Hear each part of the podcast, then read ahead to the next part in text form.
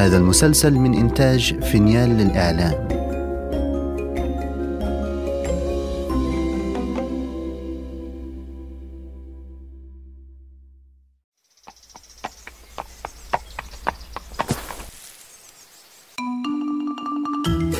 أنا سأحدثكم عن قصص جحا. لا لا تسرحت يا شلهوب. أحتاج لأن أجمع أفكاري. أنا شلهوب. شلهوب حمار جحا. أتعرفون جحا؟ هو حكيم الحمقى وأحمق الحكماء. قصصه لا تخلو من الذكاء والحكمة وفي بعض الأحيان من الحماقة.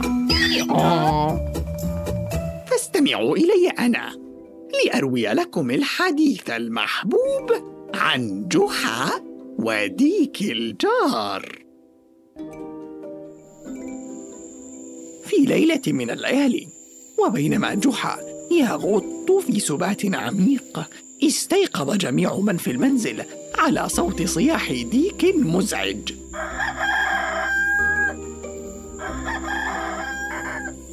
فأضاءت كريما الأنوار وتفقدت أدهم فوجدته قد استيقظ. آه ما هذا الديك المزعج؟ إنه لم يحن الفجر بعد.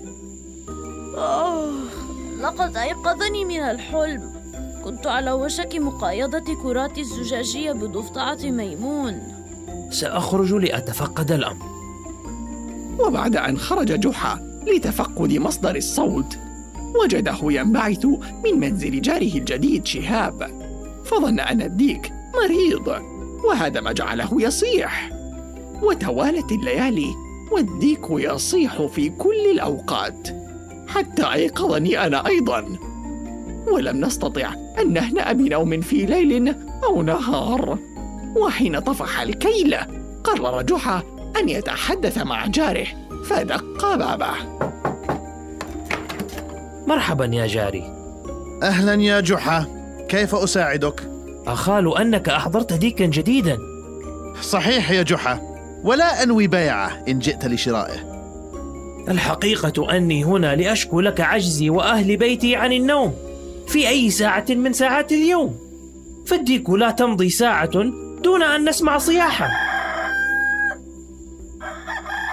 ها قد عاد للصياح مجددا. وماذا عساي أن أفعل يا جحا؟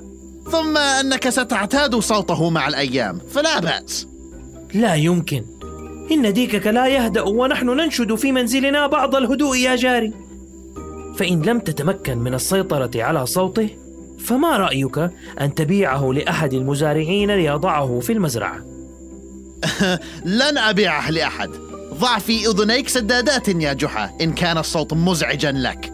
ثم أغلق شهاب باب منزله في وجه جحا. ياه كما هو فظ هذا الشهاب. من يتصرف هكذا مع جاره ها. اعتلت وجه جحا ملامح الغيظ وبدا وكأنه يبحث عن خطة للنيل من شهاب الأناني وفي اليوم التالي خرج جحا إلى منطقة المزارع برفقة أدهم ورافقتهما أنا وفي الطريق سأل أدهم جحا لماذا نذهب في طريق المزارع يا أبي؟ ستعرف حين نصل يا أدهم. ثم أوقفنا جحا أمام مزرعة لتربية الطيور. فاستقبل مزارع مشوش الوجه كل من جحا وأدهم ورحب بهما. أهلا أهلا أهلا بجحا وابنه. ماذا أحضر لكما؟ لا شيء يا صديقي فنحن في عجلة من أمرنا. حسنا. وكيف أخدمك يا جحا؟ أريدك أن تبيعني أكثر ديكتك إزعاجا آه؟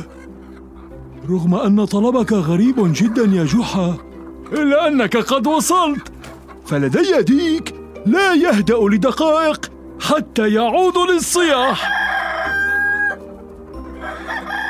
ألم أقل لك ذلك؟ سمعت؟ عظيم سأشتريه ونقد جحا المزارع ثمن الديك وأنا في حيرة من أمري.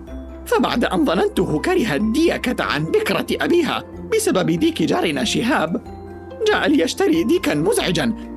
أما كفاك إزعاج ديك شهاب يا جحا؟ ثم وضع جحا الديك على سرجي ومضينا نحو المنزل. وما أن دخلنا المنزل حتى هرعت إلينا كريمة. لمن هذا الديك يا جحا؟ كنت أسمع صياح هذا الديك وأنتم على بعد كيلومتر كامل لنا يا أمي هذا صحيح يا جحا؟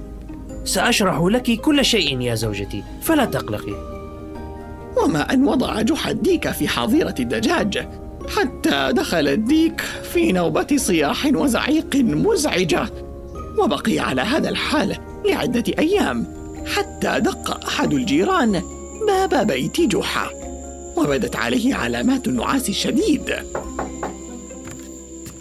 فخرج جحا لاستقباله. عمت مساء يا جحا. أهلا بجاري العزيز. تفضل تفضل. في الواقع يا جحا إنني أشعر بالنعاس. وكنت أحاول النوم. حين أزعجني ديكوك. في الواقع يا جاري هذا ليس ديكي بل ديك جارنا شهاب.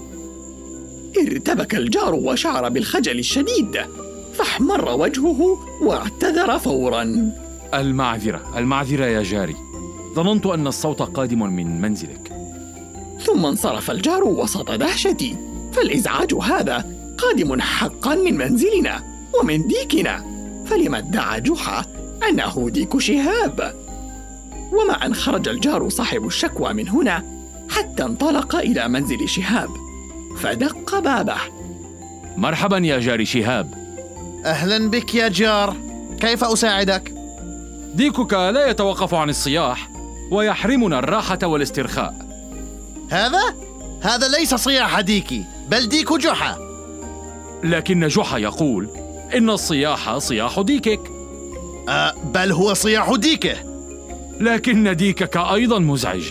فكيف نعرف ديك من فيكما الذي يصيح؟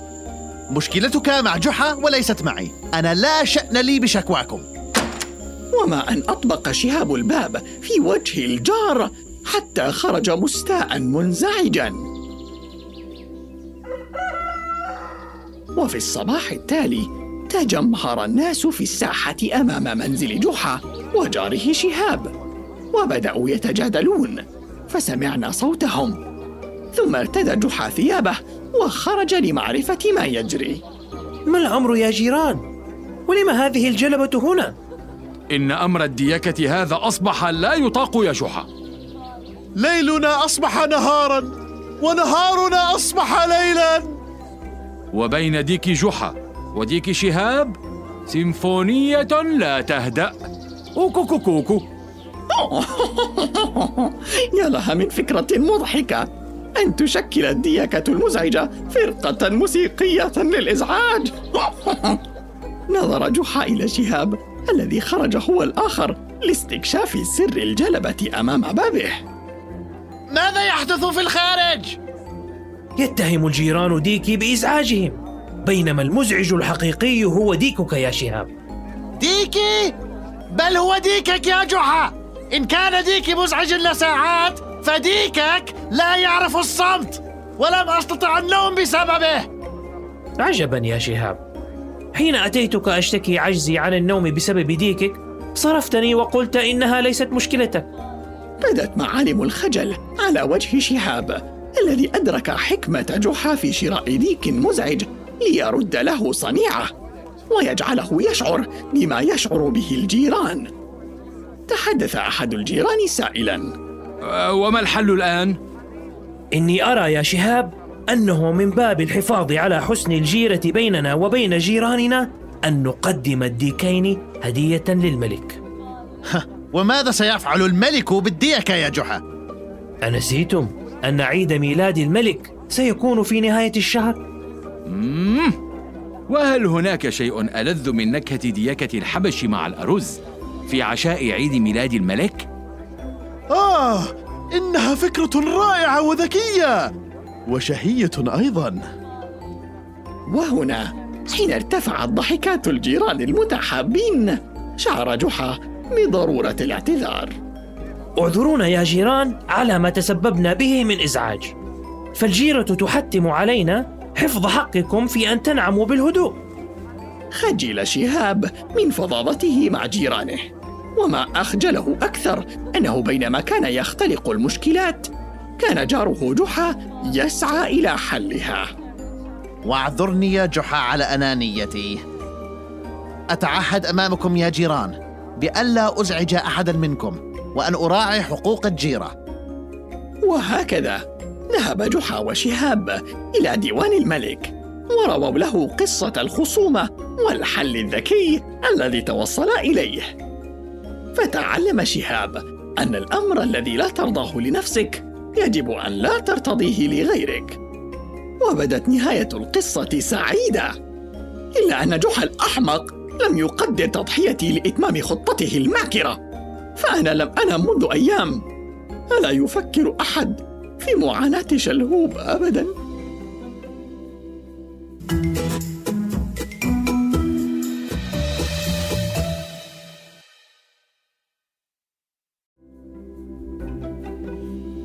إذا استمتعتم بهذه الحلقة لا تنسوا الاشتراك لبث المسلسل ومتابعتنا على جميع منصات السوشيال ميديا. التفاصيل في وصف الحلقة.